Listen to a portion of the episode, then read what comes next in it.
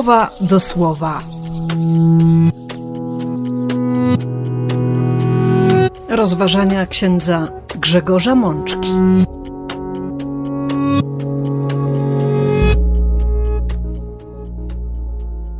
Piąta niedziela okresu zwykłego, rok B.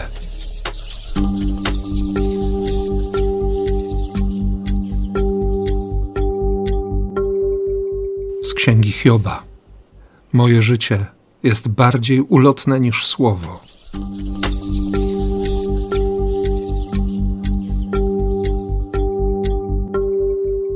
Z Psalmu 147. On uzdrawia poranionych na duszy. On opatruje ich rany.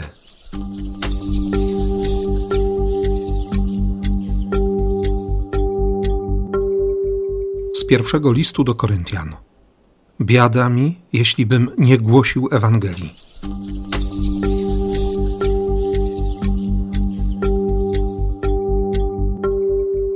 Z Ewangelii według świętego Marka.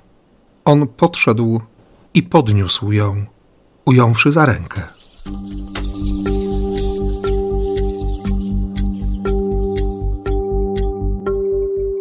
Siostry i bracia, przed nami kolejna niedzielna liturgia słowa.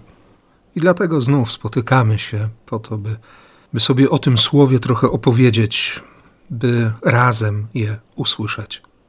A sporo tego słowa dziś i, przyznam szczerze, jest to słowo, które głęboko chce zapaść w serce, które stawia nam bardzo mocne pytania. Pytania o sens, pytania o wiarę, pytania również o nasz grzech, pytania o to, czy jesteśmy gotowi, by dać się podnieść, dźwignąć przez Boga.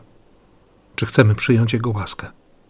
A zatem bez zbędnych wstępów usłyszmy to, co mówi dziś do nas Pan. Liturgia otwiera nam kilka wersetów z 7 rozdziału Księgi Hioba. Pamiętamy, że jest to księga niezwykła. Trudno doliczyć się jej autorów. Wiemy też, że cała Księga Hioba jest tak naprawdę otwarciem na życie. To znaczy prowokuje nas do tego, byśmy poszukali odpowiedzi na zadane w niej i przez nią pytania w naszym życiu, w naszej codzienności. Ponieważ wbrew obiegowym opiniom owa księga nie daje odpowiedzi ani na pytanie, jaki jest sens cierpienia, ani skąd ono pochodzi, ani dlaczego wydarza się w życiu człowieka. Ta wewnętrzna walka, bo tak trzeba by powiedzieć o tym, co dzieje się w sercu Hioba, w sercu tego człowieka doskonałego pod każdym względem. Tak go przedstawia pierwszy rozdział księgi, że jest to ktoś, kto po pierwsze nie pochodzi z narodu wybranego, a po drugie bije wszystkich na głowę pod względem pobożności, zapobiegliwości. Te 4 określenia, które są użyte, by opisać Hioba, zaraz w pierwszym wersecie księgi. Człowiek szczery, nienaganny, sprawiedliwy, bogobojny. Człowiek wyprostowany w kierunku nieba. Gdyby sięgnąć do tekstu oryginalnego, tekstu hebrajskiego, przeczytalibyśmy, że Hiob był koliście pełny, wypełniony łaską, wypełniony pragnieniem dobra, doskonały pod każdym względem. Nie można byłoby znaleźć w nim jakiejkolwiek wady. To był człowiek jak z raju, stworzony jako doskonały obraz i podobieństwo Boga. I cała ta sytuacja doskonałości trwa przez połowę pierwszego rozdziału.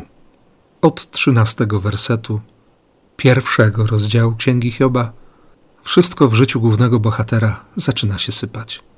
Z 4 stron świata przychodzi nieszczęście. Najpierw wieść o uprowadzeniu stad wołów i oślic. Chwilę później wiadomość o ogniu, który spadł z nieba. Zniszczył stada owiec, zabił pasterzy. Chwilę później jacyś konni jeźdźcy otoczyli wielbłądy i uprowadzili je. I wreszcie 4, najtrudniejsza wiadomość.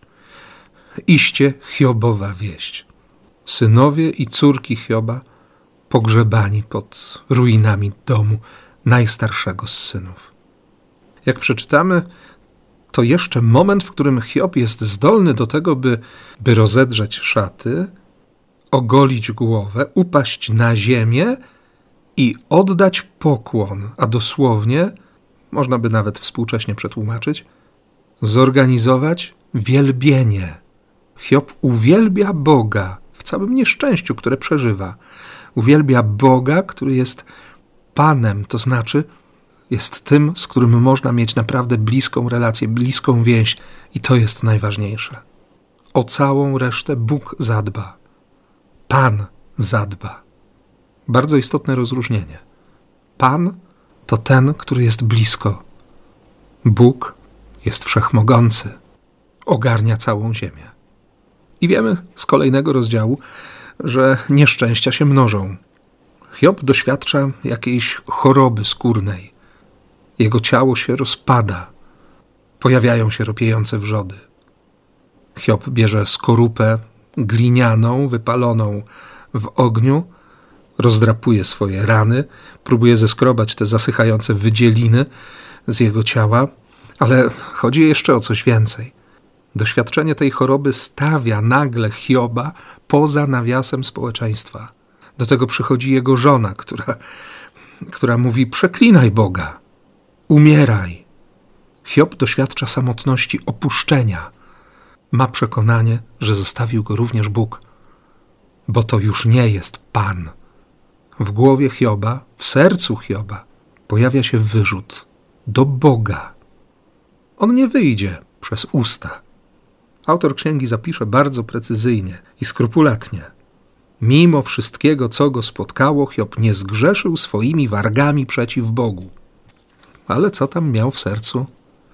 Siostry i bracia, Hiob to obraz, jaki widzimy w lustrze. Ale żeby na tym nie skończyć opowieści o Hiobie, widzimy trzech jego przyjaciół, którzy przychodzą i najpierw towarzyszą mu w milczeniu. To jest bardzo ważne. Przychodzą i przez tydzień nie mówią nic. 7 dni i 7 nocy. Są blisko. Jeszcze nie próbują tłumaczyć. I właściwie to jest najlepsze, co robią przyjaciele Hioba. Bo kiedy zaczną się odzywać, no właśnie. Pierwszy dialog podejmuje Elifas z Temanu, ponieważ słyszy, to się dzieje w 3 rozdziale, słyszy przekleństwo, które wypowiada Hiob, przekleństwo życia, przekleństwo dnia swojego narodzenia. Cały ból po stracie, potężne rozczarowanie życiem, to wszystko znajduje wreszcie ujście przez usta Hioba. Hiob nie będzie przeklinał Boga. Wystarczy, że powie: Bóg się pomylił, nie powinienem się urodzić, nie powinienem żyć. Pewnie znamy taką rozpacz rodziców, którzy tracą swoje dzieci, albo osób, które muszą się mierzyć ze śmiercią ukochanych. Pojawiają się wtedy trudne słowa, słowa, które trzeba usłyszeć, słowa, którym trzeba pozwolić wyjść z serca. Nie wolno ich blokować. Nie wolno mówić: nie, nic się nie stało, przecież będzie lepiej. Przyjaciele Hioba najpierw przez tydzień siedzą z nim w milczeniu, a potem zaczynają szukać odpowiedzi. I Hiob, który właściwie dyskutuje sam ze sobą, w swoim wnętrzu, próbuje znaleźć wytłumaczenie tego wszystkiego, co się wydarzyło. Przecież był dobrym człowiekiem. Przecież dbał o wszystko. Przecież mu się powodziło. Przecież był oczkiem w głowie Boga. Dlaczego? Dlaczego takie rzeczy? Dlaczego takie sytuacje? Hiob tej odpowiedzi nie znajdzie. Przez kolejne 32 rozdziały, aż do końca 37 rozdziału księgi, Hiob będzie prowadził ten wewnętrzny dyskurs, wyobrażony przez obecność trzech przyjaciół, a potem jeszcze 4 młodego człowieka, który będzie próbował znaleźć odpowiedzi, wytłumaczyć, że może Bóg tak chciał, że to wszystko jest pewną pedagogią, której teraz nie rozumiemy, i tak dalej, i tak dalej. Aż wreszcie Bóg się odezwie na początku 38 rozdziału. I pokaże, jak on widzi świat. wszystko na zasadzie kontrastów, paradoksów, wprowadzając jeszcze większe zamieszanie, niezrozumienie, bo Bóg będzie czekał na odpowiedź zaufania, na wiarę będzie czekał, na pragnienie bliskości. Wyprzedziłem mocno dzisiejsze pierwsze czytanie, w którym słyszymy to rozdarcie wewnętrzne naszego bohatera, to kręcenie się w kółko. Czyż czas człowieka na ziemi nie jest dla niego próbą? Czy jego życie nie jest znojem jednodniowego najmity? Jest losem sługi, który z nastaniem wieczornego cienia drży przed swoim panem, lub wyrobnika, który czeka na zaległą zapłatę. Tak również ja czekałem przez wiele jałowych miesięcy, a dane mi zostały jedynie noce wypełnione bólem. Hiob chce umrzeć. Moje życie jest bardziej ulotne niż słowo. Zmarniało na złudnej nadziei. Ile razy słyszeliśmy, patrząc w lustro, albo od ludzi, na których nam również zależy. To wszystko jest bez sensu. To początek 7 rozdziału księgi. Dopiero na początku 38 rozdziału Bóg się odezwie. I minie jeszcze trochę czasu, zanim Hiob powie: to ja chcę ci wierzyć. Trzeba się zmierzyć ze swoją słabością. Trzeba się zmierzyć nawet z niewiarą. I trzeba zobaczyć, że odpowiedzią Boga nie będzie wyjaśnienie sensu cierpienia, klarowna odpowiedź, dlaczego w taki, a nie inny sposób dzieje się zło na świecie, dlaczego ono w ogóle jest. Odpowiedź Boga przyjdzie z zupełnie innej strony. Tą odpowiedzią będzie słowo: jestem. Jestem przy Tobie. Tą odpowiedzią będzie Jezus. Bóg, który przynosi zbawienie. Bóg, który, jak usłyszymy w Psalmie 147, zbierze rozproszonych Izraela, uzdrowi poranionych na duszy, będzie opatrywać ich rany. On podnosi pokornych. On jest wielki. Wielka jest Jego potęga. On jest bliski. Dlatego święty Paweł w tym fragmencie 9 rozdziału 1 listu do chrześcijan w Koryncie będzie mówił o tej powinności ogłoszenia Ewangelii. Kiedy głoszę Ewangelię, nie jest to dla mnie podstawą do chluby. Taka mnie przecież obarcza powinność. Biada mi, jeśli bym nie głosił Ewangelii. Bóg chce, żebym głosił Ewangelię, więc to robię. Ale głoszenie Ewangelii jest związane z koniecznością życiem Ewangelią. To, co bardzo często powtarza jałmużnik papieski, kardynał Konrad Krajewski, który przy każdej okazji cytuje polecenie papieża Franciszka: bądź czystą Ewangelią. Apostoł narodów wie, jak to jest. Nie zależy od nikogo, a jednak zrobiłem z siebie niewolnika wszystkich. Dla słabych stałem się słaby. Dla wszystkich stałem się wszystkim, a wszystko czynię dla Ewangelii. Paweł poznał Chrystusa i wie, że od tej pory nie może robić już nic innego, jak głosić Chrystusa, jak zapraszać na drogę wiary tych, których spotka. Kto jak kto, ale on naprawdę wie, co znaczy być apostołem, co znaczy poddać się Chrystusowi, żyć w tej przestrzeni łaski. I to życie wcale nie jest łatwe. Spotyka się przecież Paweł z oporem wobec Ewangelii i to z oporem Żydów. Doświadcza prześladowań. W jednym z listów, kiedy go tak jakoś poniesie mocno duch, wyliczy to wszystko, co się wydarzyło w czasie głoszenia Ewangelii. Ile razy był sieczony rózgami, ile razy biczowany, ile razy stawał na krawędzi śmierci. Właśnie po to, żeby się życie Chrystusa w nim objawiało.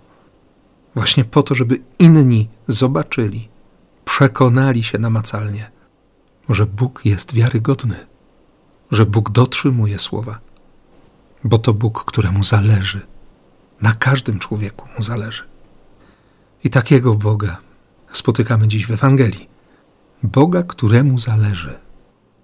Jest szabat, modlitwa w synagodze, manifestacja demoniczna, zdziwienie tłumu, doświadczenie mocy Bożego Słowa i, jak zaznaczy krótko, bardzo krótko święty Marek, bezpośrednio po wyjściu z synagogi Jezus udaje się do domu Szymona i Andrzeja.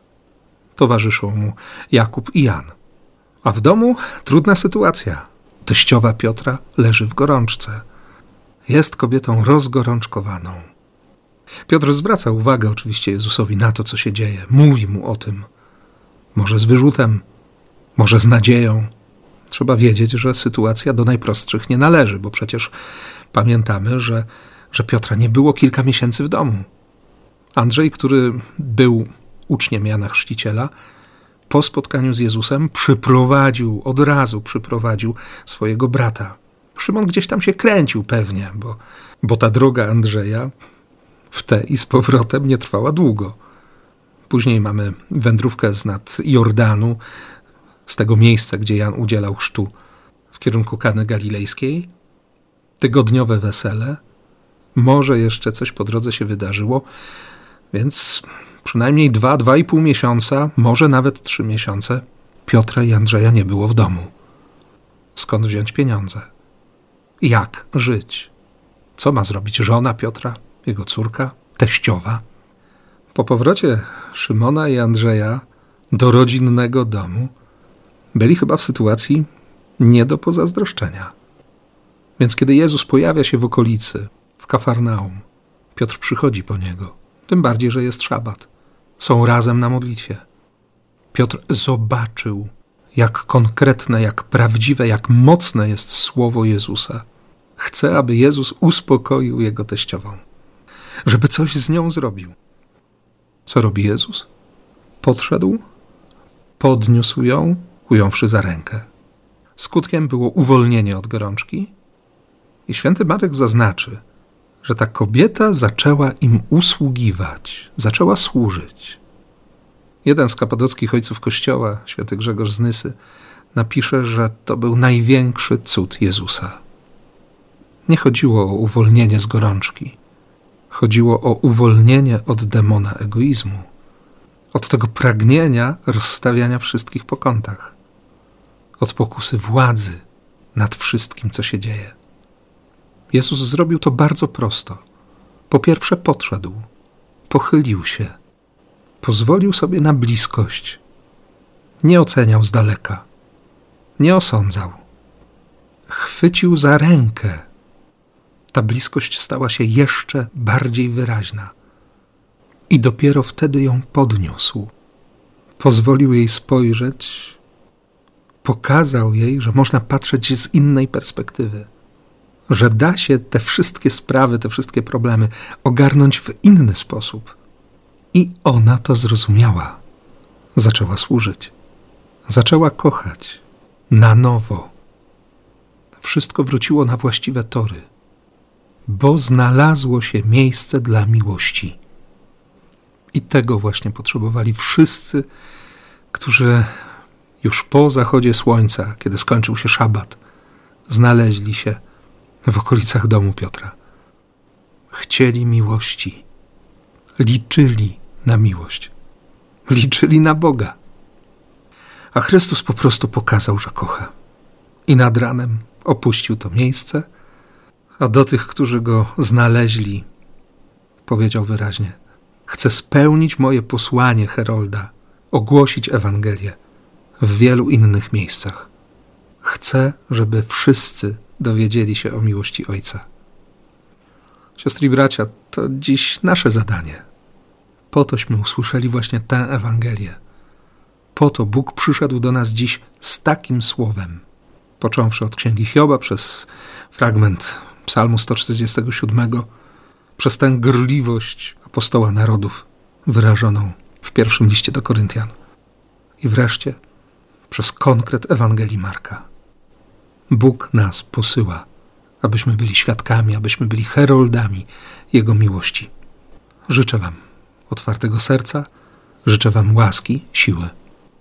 Życzę przekonującego świadectwa miłości. Niech tak się stanie. Amen.